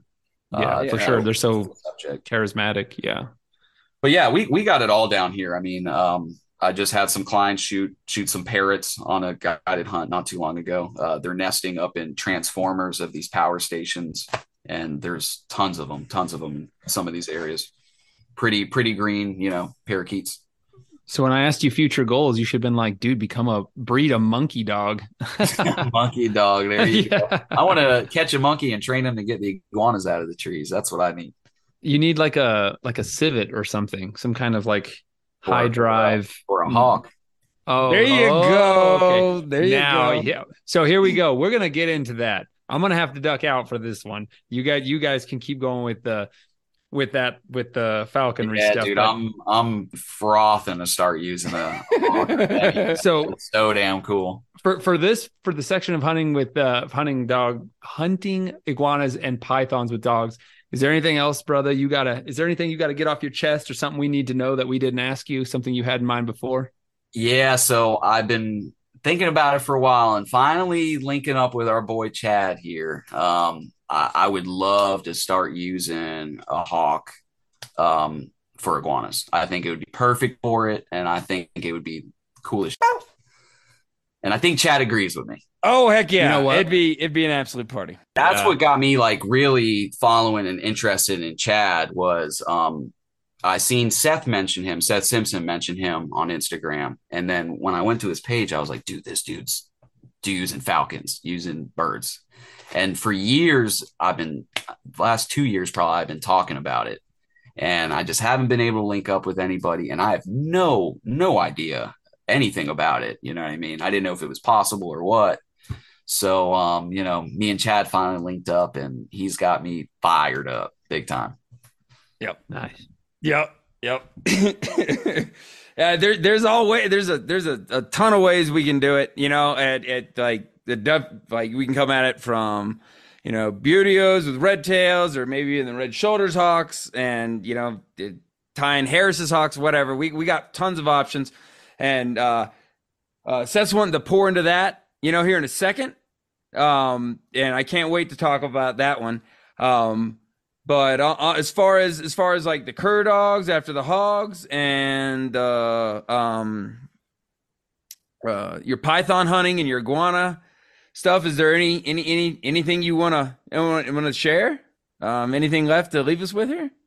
Um, you you tell me what what what more what more should I share? What do you? I don't know, man. I think we kind of touched on everything. We just like to give you know people in case Yeah, there's yeah. something they couldn't quite work in that they Um, wanted. Yeah. well, so say, here, you know? here's one. You know, uh, people always ask me, which I don't know if your audience is going to think the same thing because your audience is more, you know, thrill seekers like us. I Mhm. think. Um, but people always ask me why I just don't shoot the damn snakes. What? why I why I bother catching them?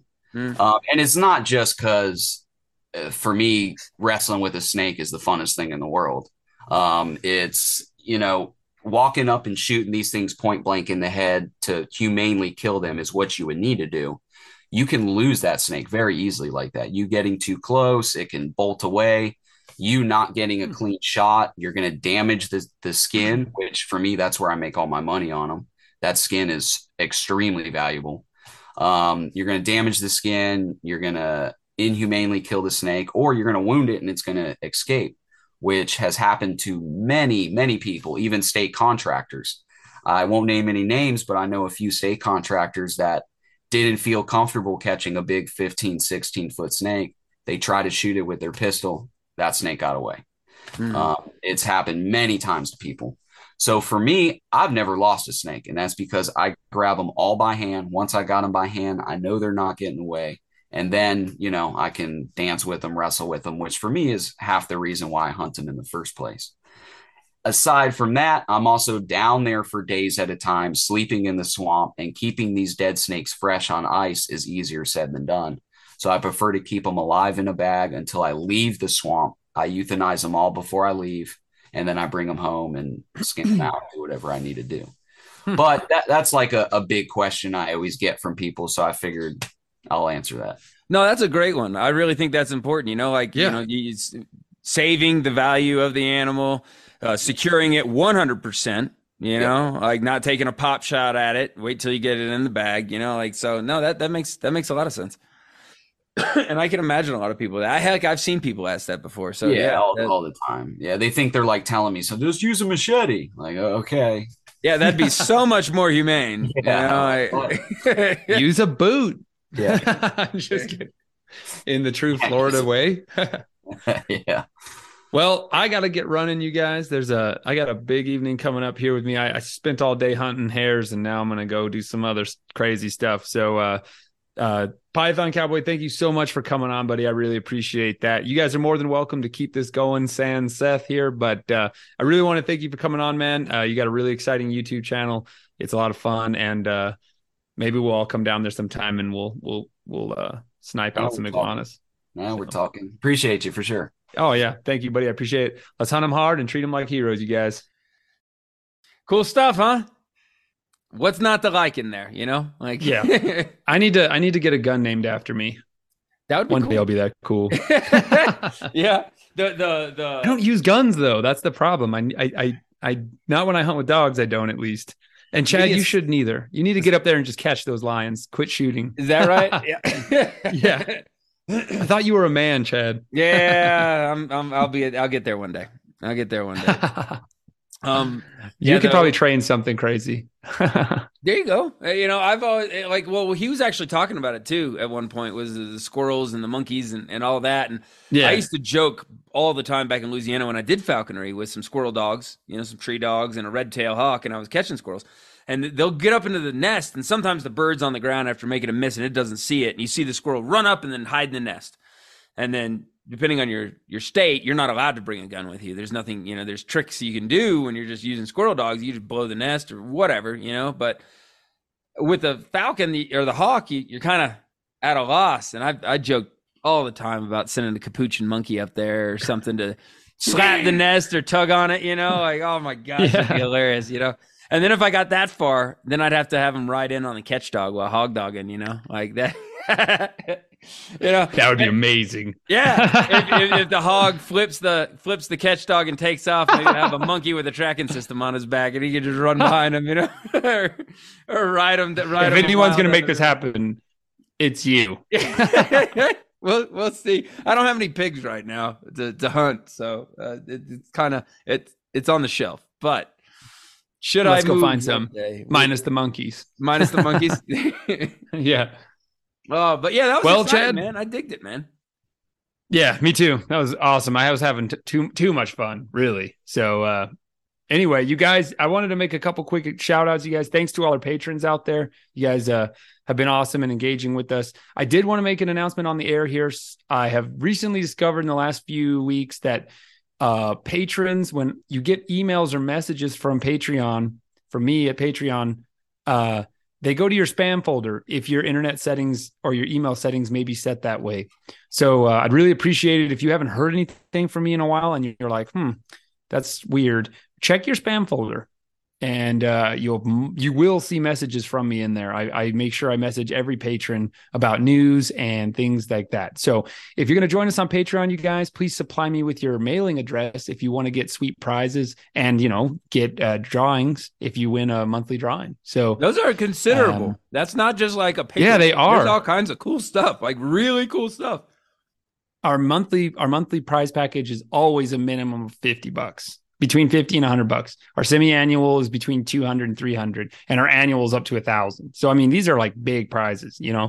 Mm-hmm. So that's one way we can give back. And so thanks to our, all our awesome sponsors and partners of Houndsman XP that have uh, donated prize packages in the past. Uh, we really appreciate that that you guys. So thank you and and also uh, there's a lot of really good episodes of Houndsman XP being produced right now. That's something I haven't said in a while, but it's true and it's very heartfelt um, man, the episodes that Heath and and Josh and Chris have been putting out with everybody has been has been top notch. I, I really have been enjoying listening to Zone XP in the last month, two months.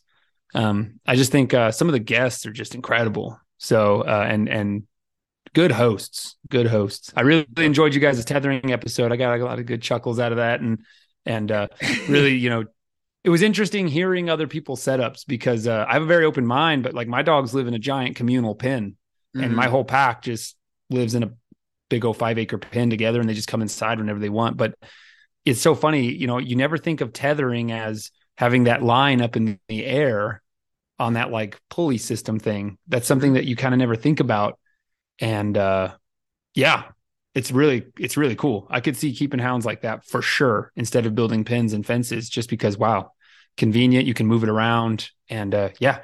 So anyway, I learned a lot from that. That's the beauty. I work for Houndsman XP and I'm still being a fan and listening to the show and learning stuff. So that feels cool. So anyway, great job to all the other hosts out there. You guys are making top-notch shows and I really look forward to listening more. So anyway, that was my spiel Chad. That's all I got, brother, for this month. If you want to add anything, now's the time.